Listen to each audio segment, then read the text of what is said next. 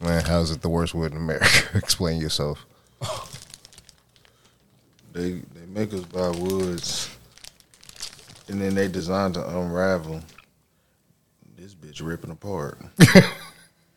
I'm fucking dead. Man, you gotta love backwoods.